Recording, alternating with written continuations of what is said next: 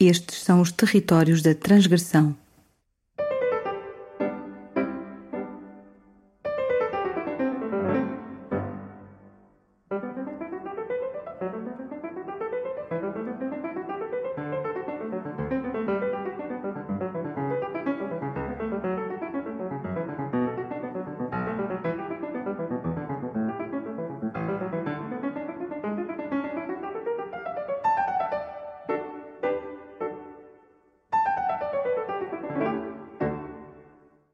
O Decreto-Lei número 38.382 de 7 de agosto de 1951, Regulamento Geral das Edificações Urbanas, conhecido como REGEU, no capítulo 2 da edificação em conjunto, estabelece que Artigo 58. A construção ou reconstrução de qualquer edifício deve executar-se por forma que fiquem assegurados o arejamento, iluminação natural e a exposição prolongada à ação direta dos raios solares, e bem assim o seu abastecimento de água potável e a evacuação inofensiva de esgotos. Embora sobre diferentes formas e designações, ao longo da história, o tema central do direito do urbanismo foi sempre o tema do afastamento entre edifícios e da altura dos edifícios. Uh, eles foram sempre eles foram ao longo da história tratados por técnicas diferentes. É? Os romanos conceberam como um tema de servidões, precisamente de sujeição recíproca entre propriedades vizinhas, é? e por isso é que no direito romano o tema surge como um tema de restrição à propriedade do vizinho uh, em benefício do prédio ao lado. Uh, mais tarde, no século XIX, quando, digamos assim, se rompe a ordem jurídica entre a ordem jurídica privada e a ordem jurídica pública e surge o direito administrativo, digamos assim, como forma de regular as relações entre os cidadãos e a administração, o tema passa a ser tratado por regulamentos, nomeadamente os regulamentos de edificação, começam em Paris e depois se espalham um pouco uh, por toda a Europa e por todo o mundo. Uh, e depois, no século XX, o tema passa a ser tratado pelos plenos uh, que é a nova forma de tratar o, o, tema do afastamento entre edifícios e da altura dos edifícios, isto é, de tratar do problema do relacionamento dos edifícios entre si, que é, no fundo, o tema central do direito do urbanismo.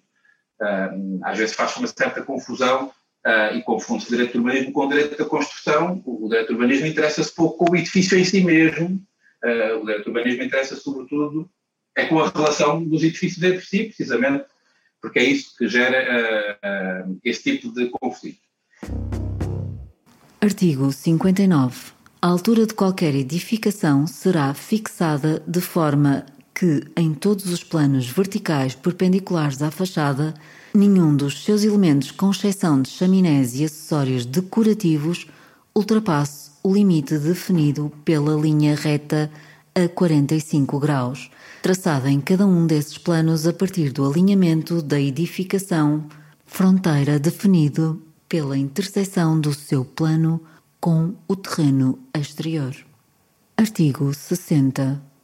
Independentemente do estabelecido no artigo anterior, a distância mínima entre fachadas de edificações nas quais existam vãos de compartimentos de habitação não poderá ser inferior a 10 metros quando se fala em legislação urbanística uh, no direito romano, e há muita, uh, de variados períodos, enfim, a mais importante, sobretudo para nós, porque foi aquela que acabou por nos influenciar mais, já é do Império Romano do Oriente, e portanto já é, digamos assim, do fim do Império Romano, mas há, há, há legislação urbanística desde os primórdios do direito romano.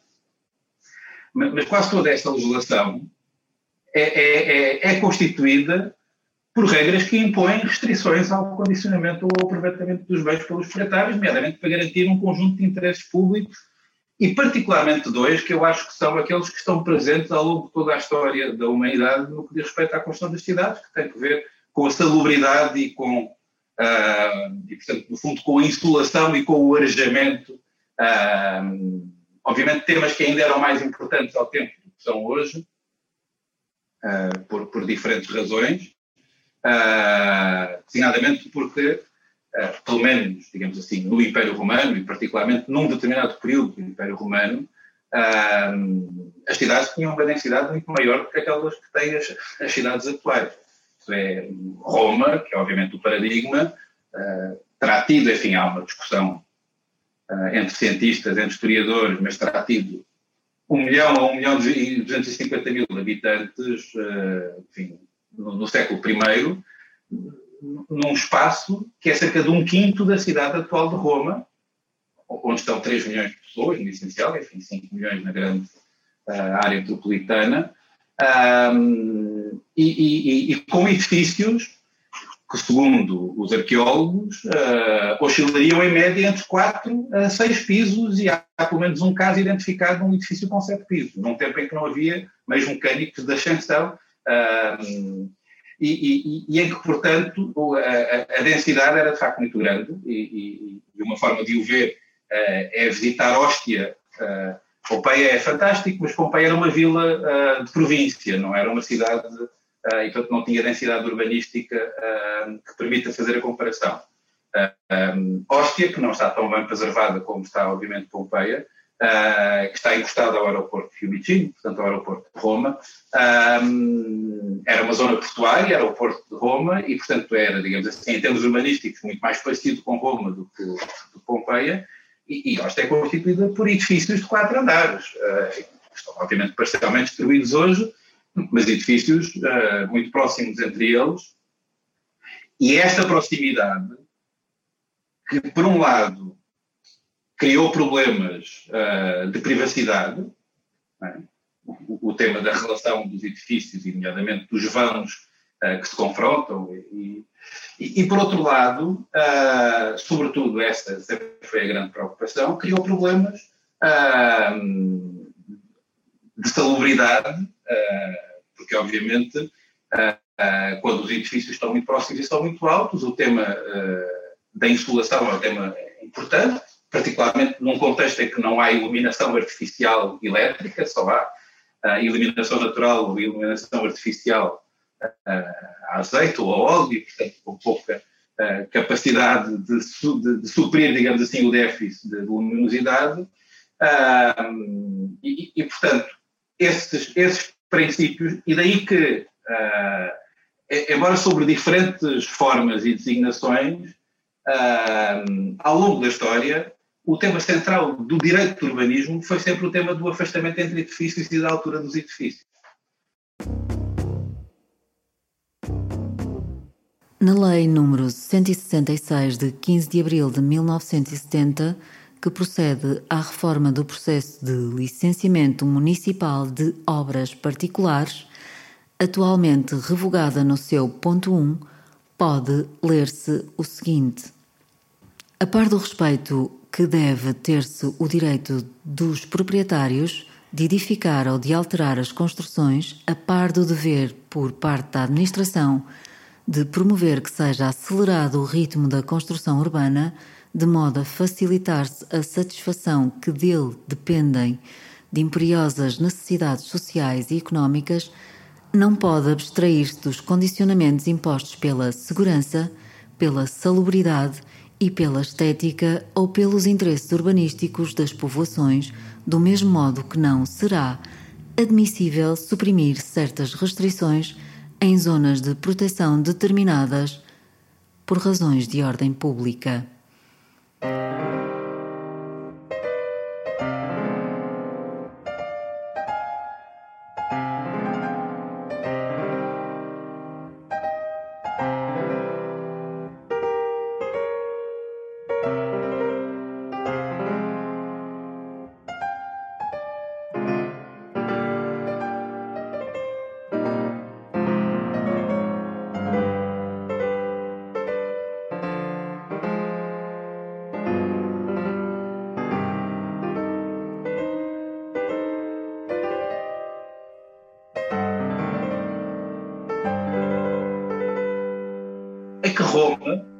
Contrário do que no século XIX se tentou fazer passar, era uma sociedade em que o privado contava muito pouco uh, e em que tudo se definia em função do espaço público e do público e do poder público.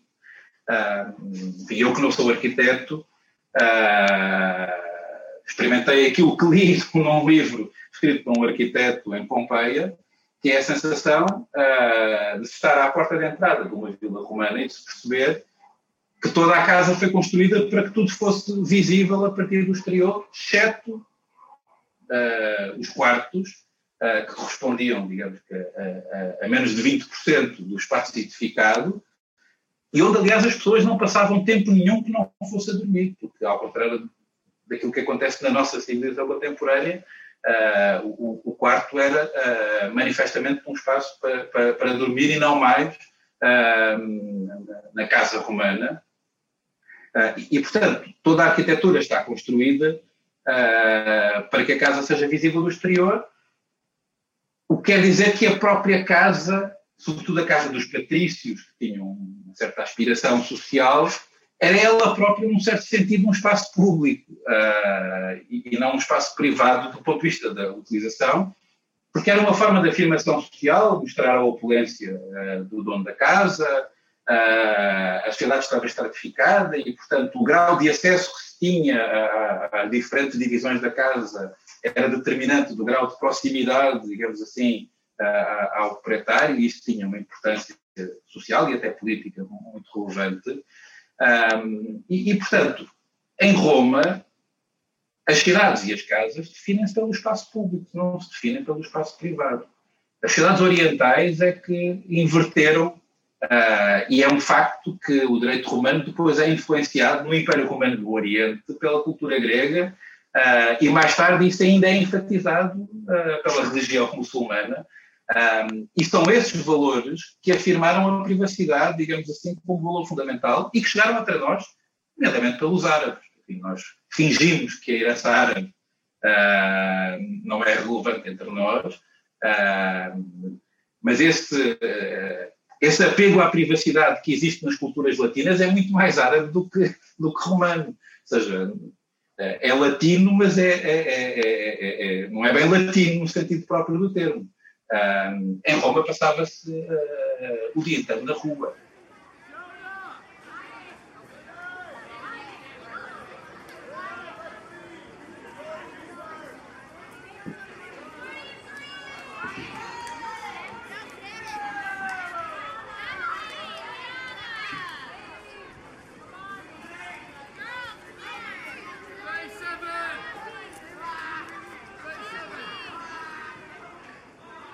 Ou seja, não, a cidade não se definiu de propriedade, muito pelo contrário. A cidade em Roma definiu-se pelo espaço público.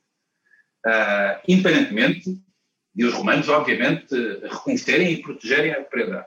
Uh, é preciso, aliás, acrescentar que só havia direito de propriedade em Roma. Não havia direito de propriedade no resto do Império Romano. O resto do Império Romano se fez na base da ocupação militar uh, e, da, e, da, criação de colónias que assentavam em concessões públicas feitas a, a, soldados desmilitarizados e, e, portanto, o direito de aproveitamento dos solos na maior parte das cidades do Império Romano era um direito de concessão pública, não era um direito de propriedade privada, só mais tarde é que se estendeu a proteção que se dava à propriedade privada em Roma ao resto do espaço do, do Império Romano. E, portanto, um, o direito, e, e, é, aliás, a partir desses mecanismos concessórios que o regime da propriedade privada, de alguma forma, também se desenvolve. Uh, e, portanto, isto tudo para dizer que a matriz romana, que é de facto a nossa matriz fundadora do ponto de vista jurídico, não é? Uh, não é obviamente uma frase minha, há vários autores que já o disseram, mas enfim, a, a cultura europeia ou a sociedade europeia uh, define-se fundamentalmente pela religião cristã, pela filosofia grega e pelo direito romano. É? é? são os três pilares da civilização europeia. Portanto, é um facto que o direito romano é a nossa matriz, mas a matriz romana não é uma matriz individualista. Uh, ou seja, esse não é o traço dominante. E, e, o elemento da privacidade, que obviamente estará sempre, ou terá estado sempre presente, é evidente. Não sou antropólogo para, para, para, para explicá-lo, mas é óbvio que é, esta necessidade de um, de um certo espaço de privacidade é, é inerente à, à, natureza humana e, portanto, obviamente estará sempre presente. Mas, mas, mas há, de facto, aqui uma contraposição que me parece muito relevante entre as culturas ocidentais e as culturas orientais, um, e, e, e, sobretudo, uh, há, há, esta influência muçulmana, que na verdade é muçulmana porque os muçulmanos são herdeiros dessa tradição que é grega, porque uh, esse valor é um valor que vem da cultura grega. Apesar dos gregos terem uh, criado a democracia e apesar da democracia se fazer uh, no espaço público, a casa grega era uma casa segmentada. O tema da privacidade da mulher é um tema que vem da cultura grega. Os muçulmanos apenas o exacerbam. A civilização grega era muito democrática, mas as mulheres não iam à praça votar, é? estavam em casa fechada. E, portanto, os muçulmanos, de facto, que são herdeiros, no fundo, desses valores culturais do Oriente, exacerbaram por razões teleológicas, um, mas a verdade é que se nós repararmos, os espaços europeus onde o tema da privacidade tem mais relevância foram os espaços ocupados pelos árabes.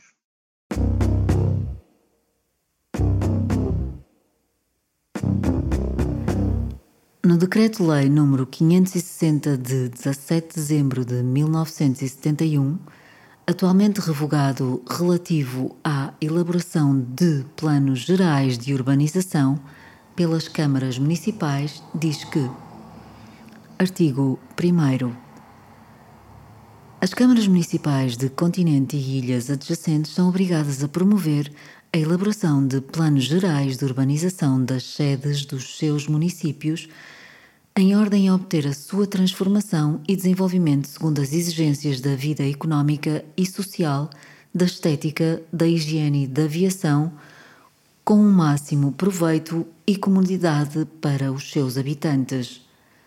Artigo 2. Serão igualmente elaborados planos gerais de urbanização, a linha A, das localidades com mais 2.500 habitantes que, entre dois recenseamentos oficiais consecutivos, acusem um aumento populacional apreciável. A linha B das localidades e das zonas de interesse turístico, recreativo, climático, terapêutico, espiritual, histórico ou artístico, designadas pelos Ministros do Interior e das Obras Públicas. A linha C. Das áreas territoriais em que a estrutura urbana justifique planos de conjunto abrangendo vários centros urbanos e zonas rurais intermédias ou envolventes. Artigo 3. No seu ponto 2.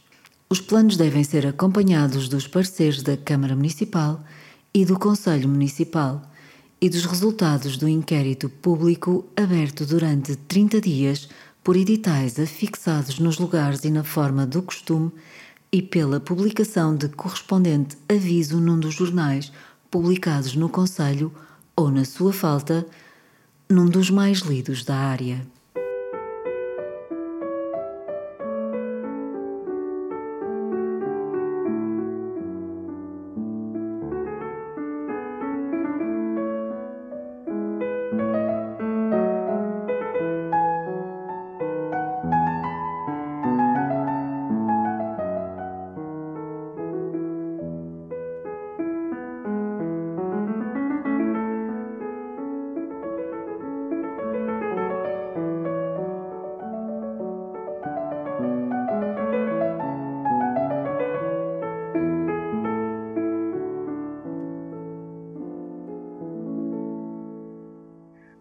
Tradicionalmente, uh, sem que fosse preciso explicitá-lo até do ponto de vista legal, sempre se reconheceu que havia uma repartição de funções e que uh, aos poderes públicos cabia fazer, entre aspas, o espaço público um, e, e, aos particulares cabia uh, construir o seu espaço. E, e, é por essa razão que, historicamente, uh, quem urbaniza é a administração local, preferencialmente, e quem constrói são os particulares e nos últimos anos tem havido uma certa confusão e, e talvez um, um, uma parte dos problemas do urbanismo contemporâneo uh, venha precisamente do enfraquecimento dessa função pública de construção do espaço público, não é de construção da cidade no sentido próprio do termo. e, designadamente, com a circunstância uh, de a lei ter passado a permitir, provavelmente com, com toda a justificação e, e provavelmente porque também era necessário, uh, fazê-lo, por razões económicas e não só, uh, mas no fundo, passado a permitir que o privado passasse também a fazer a cidade e não apenas o, o seu espaço uh, próprio. No Decreto-Lei nº 289, de 6 de junho de 1973, atualmente revogado, que regulava a intervenção das autoridades administrativas responsáveis nas operações de loteamento no seu ponto 1, pode ler-se o planeamento urbanístico visando garantir a correta ordenada expansão dos núcleos urbanos é tarefa cuja iniciativa terá de pertencer em primeira linha ao Estado e às autarquias locais, como legítimos representantes que são do interesse coletivo.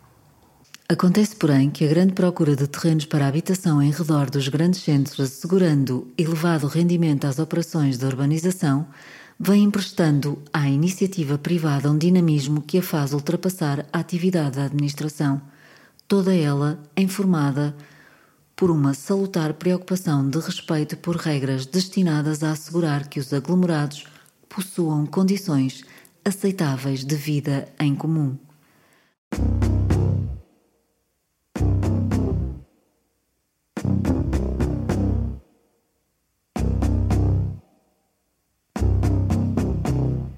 As cidades só precisam do chão porque a lei da gravidade não permite que seja de outra forma.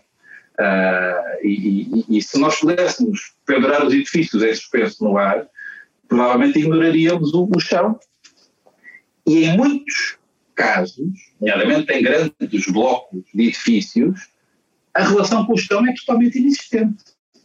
Uh, há pessoas que vivem em prédios em que entram por um embasamento, uh, acedem a um edifício e que nunca vem o chão sobre o qual tudo isso está assente.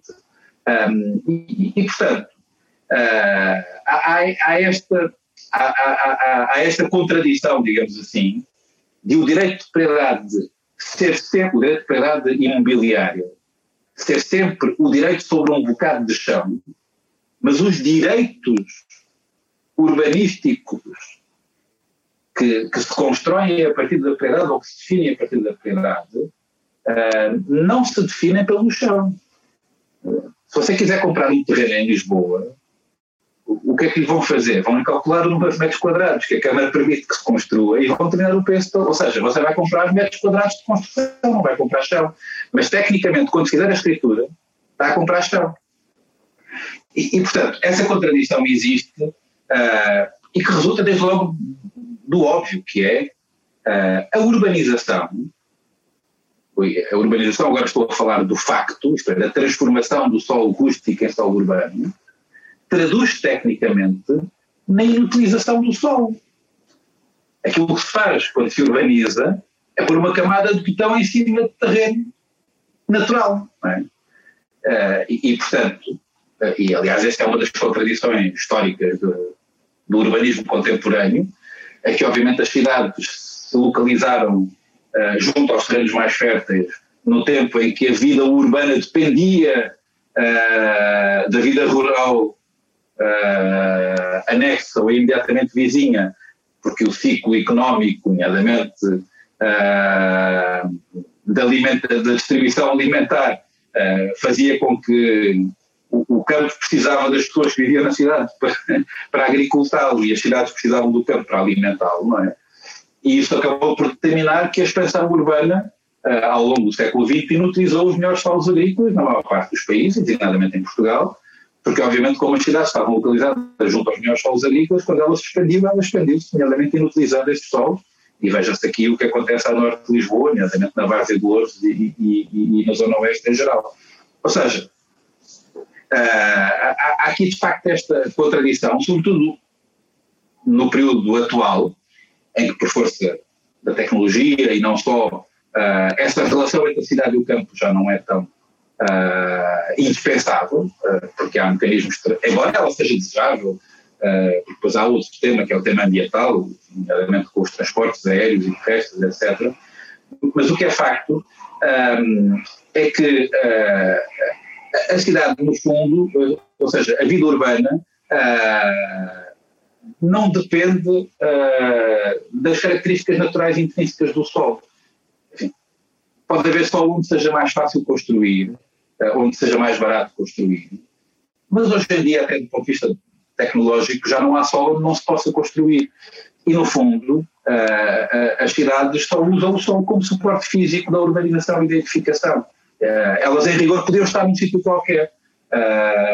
porque, porque, de facto, elas não retiram do solo a sua própria utilidade. Ou seja, a grande contraposição entre o solo rústico e o solo urbano um, é que o solo rústico, quando é afeta fins não urbanísticos, a agricultura, a floresta, a salvaguarda ambiental, o que for, retira do solo a sua própria utilidade.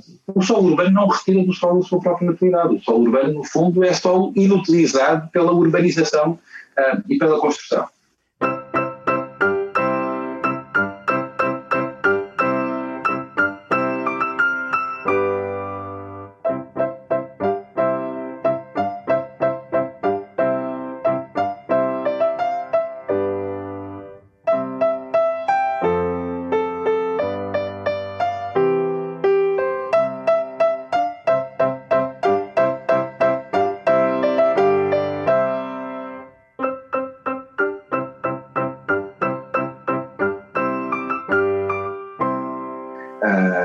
Cidade define-se pelo espaço que ocupa, e o espaço que ocupa está obviamente assente sobre o Sol por razões um, físicas, um, mas verdadeiramente uh, o, que interessa definir é, é, que espaços são apropriáveis e em que termos, porque um dos problemas da, da, da visão clássica do direito de propriedade é como ele está construído assente sobre o solo, ele está construído sempre sobre a visão vertical. A expressão propriedade horizontal não surgiu por acaso. A expressão propriedade horizontal surge porque a propriedade horizontal, como assenta sobre a sobreposição de casas umas sobre as outras, é precisamente a única que dá da propriedade uma perspectiva horizontal e não vertical. Isto é o que é que quer dizer? Quer dizer que o proprietário, por definição, não é proprietário do espaço aéreo nem do subsolo. Isto é, nem, nem do que está por baixo, nem do que está por cima. E essa é a ficção que os códigos civis criaram, que é o que uh, o proprietário é proprietário também do espaço aéreo. No mesmo Decreto-Lei número 289 de 6 de junho de 1973, atualmente revogado, que regulava a intervenção das autoridades administrativas responsáveis nas operações de loteamento no ponto 1 do artigo 7 pode ler-se o seguinte: a Câmara Municipal só poderá interferir o pedido de loteamento com qualquer dos seguintes fundamentos. A linha A. Respeitar as áreas sujeitas à expropriação sistemática ou à expropriação por utilidade pública. A linha B. Não se conformar com planos de urbanização aprovados ou respectivos regulamentos, salvo se alteração merecer aprovação do Ministro das Obras Públicas. A linha C. Desrespeitar medidas preventivas ou restrições estabelecidas pelo Governo nos termos dos artigos 1 e seguintes e no número 2 do artigo 48 do Decreto-Lei nº 576, barra 70 de 24 de novembro e demais legislação aplicável. A linha D afetar manifestadamente a estética das povoações ou a beleza das paisagens. A linha E. Implicar alterações em construções ou elementos naturais classificados com valores conselhios quando delas possam resultar prejuízos para esses valores. A linha F. Desrespeitar quaisquer normas legais, regulamentares ou técnicas aplicáveis a linha G ser inconveniente para o desenvolvimento ordenado da zona em que se situa quando esta não estiver abrangida por plano de urbanização aprovado. A linha H implicar os trabalhos de urbanização não previstos pela Câmara Municipal, designadamente a construção de arruamentos e o assentamento de redes de abastecimento domiciliário de água e eletricidade e de drenagem de esgotos, salvo se o requerente se comprometer a executá-los por sua conta ou suportar o seu financiamento.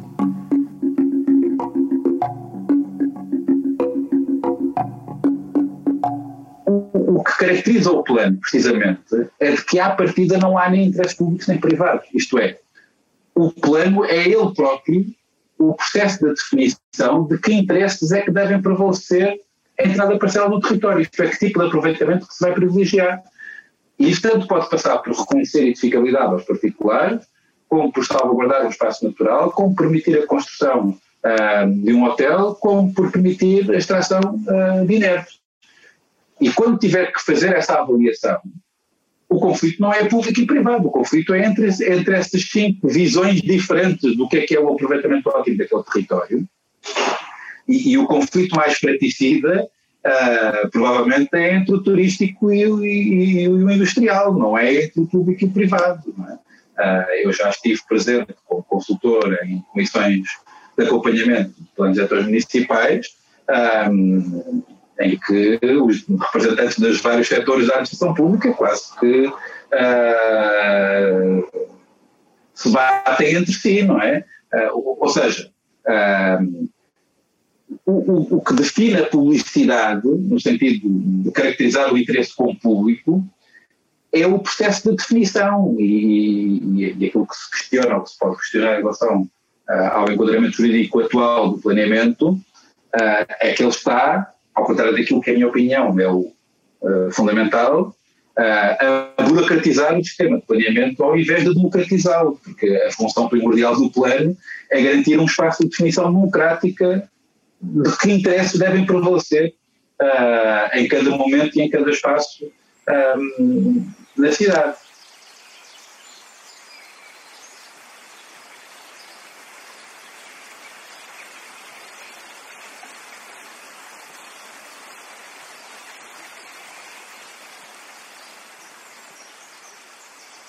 planeamento está, digamos assim, bloqueado, uh, precisamente porque o planeamento tornou-se incapaz de decidir, uh, até porque, porque, passou a ser impossível fazer plano, uh, já que só se consegue fazer plano se se dispuserem de 7, 8, 10, 12 anos,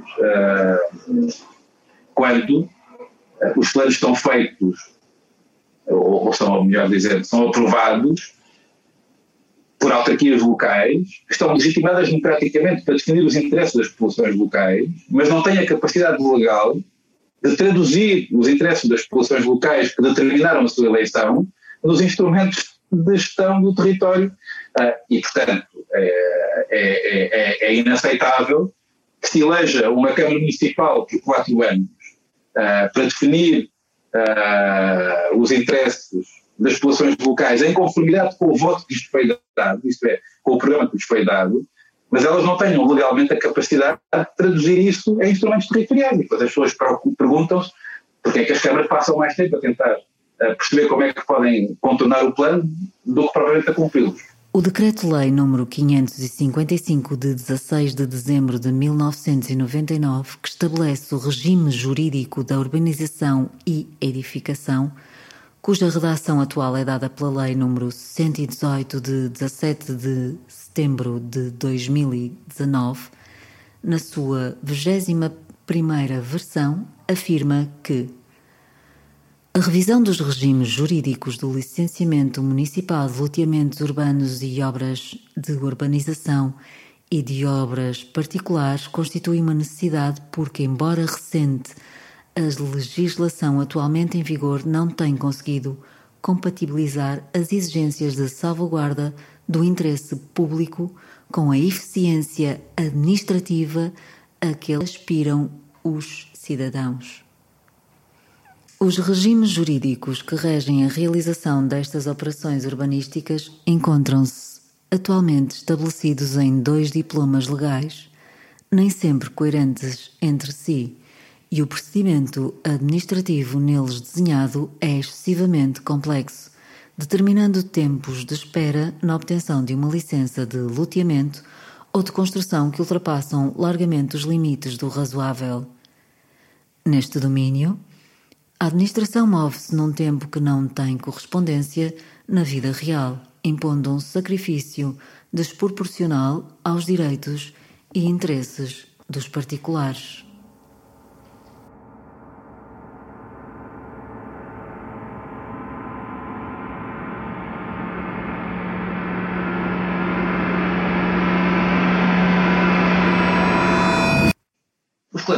Dos anos 60 resultam única e exclusivamente de um sistema legal que, no fundo, legitimava a especulação imobiliária uh, e, e, impedia a colocação de solo urbano no mercado num contexto de urbanização crescente, de migração do interior para as cidades, quando as pessoas tinham que resolver o seu problema. É? Da mesma forma como depois do terremoto as pessoas tiveram que resolver o seu problema. Ou seja, uh, uh, é preciso ter essa noção de que, no fundo, uh, para que a lei tenha essa capacidade de ordenação, ela tem que ter flexibilidade, uh, adaptabilidade, uh, capacidade de resposta em tempo útil, porque a realidade não se compadece com essa rigidez. E, portanto,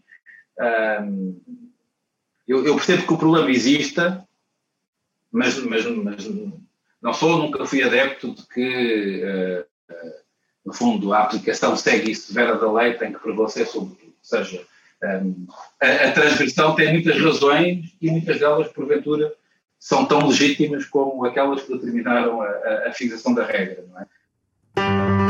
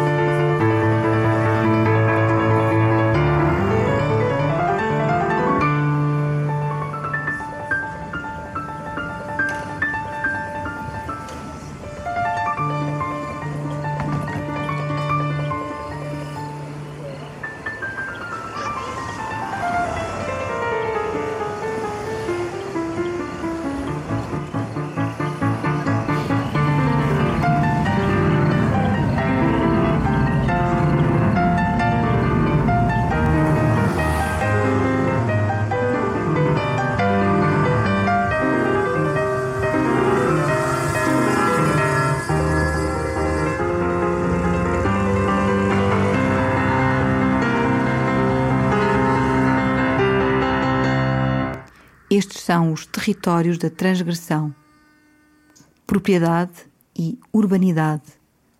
Convidado Cláudio Monteiro, leitura de certos de diplomas, Mónica Lara.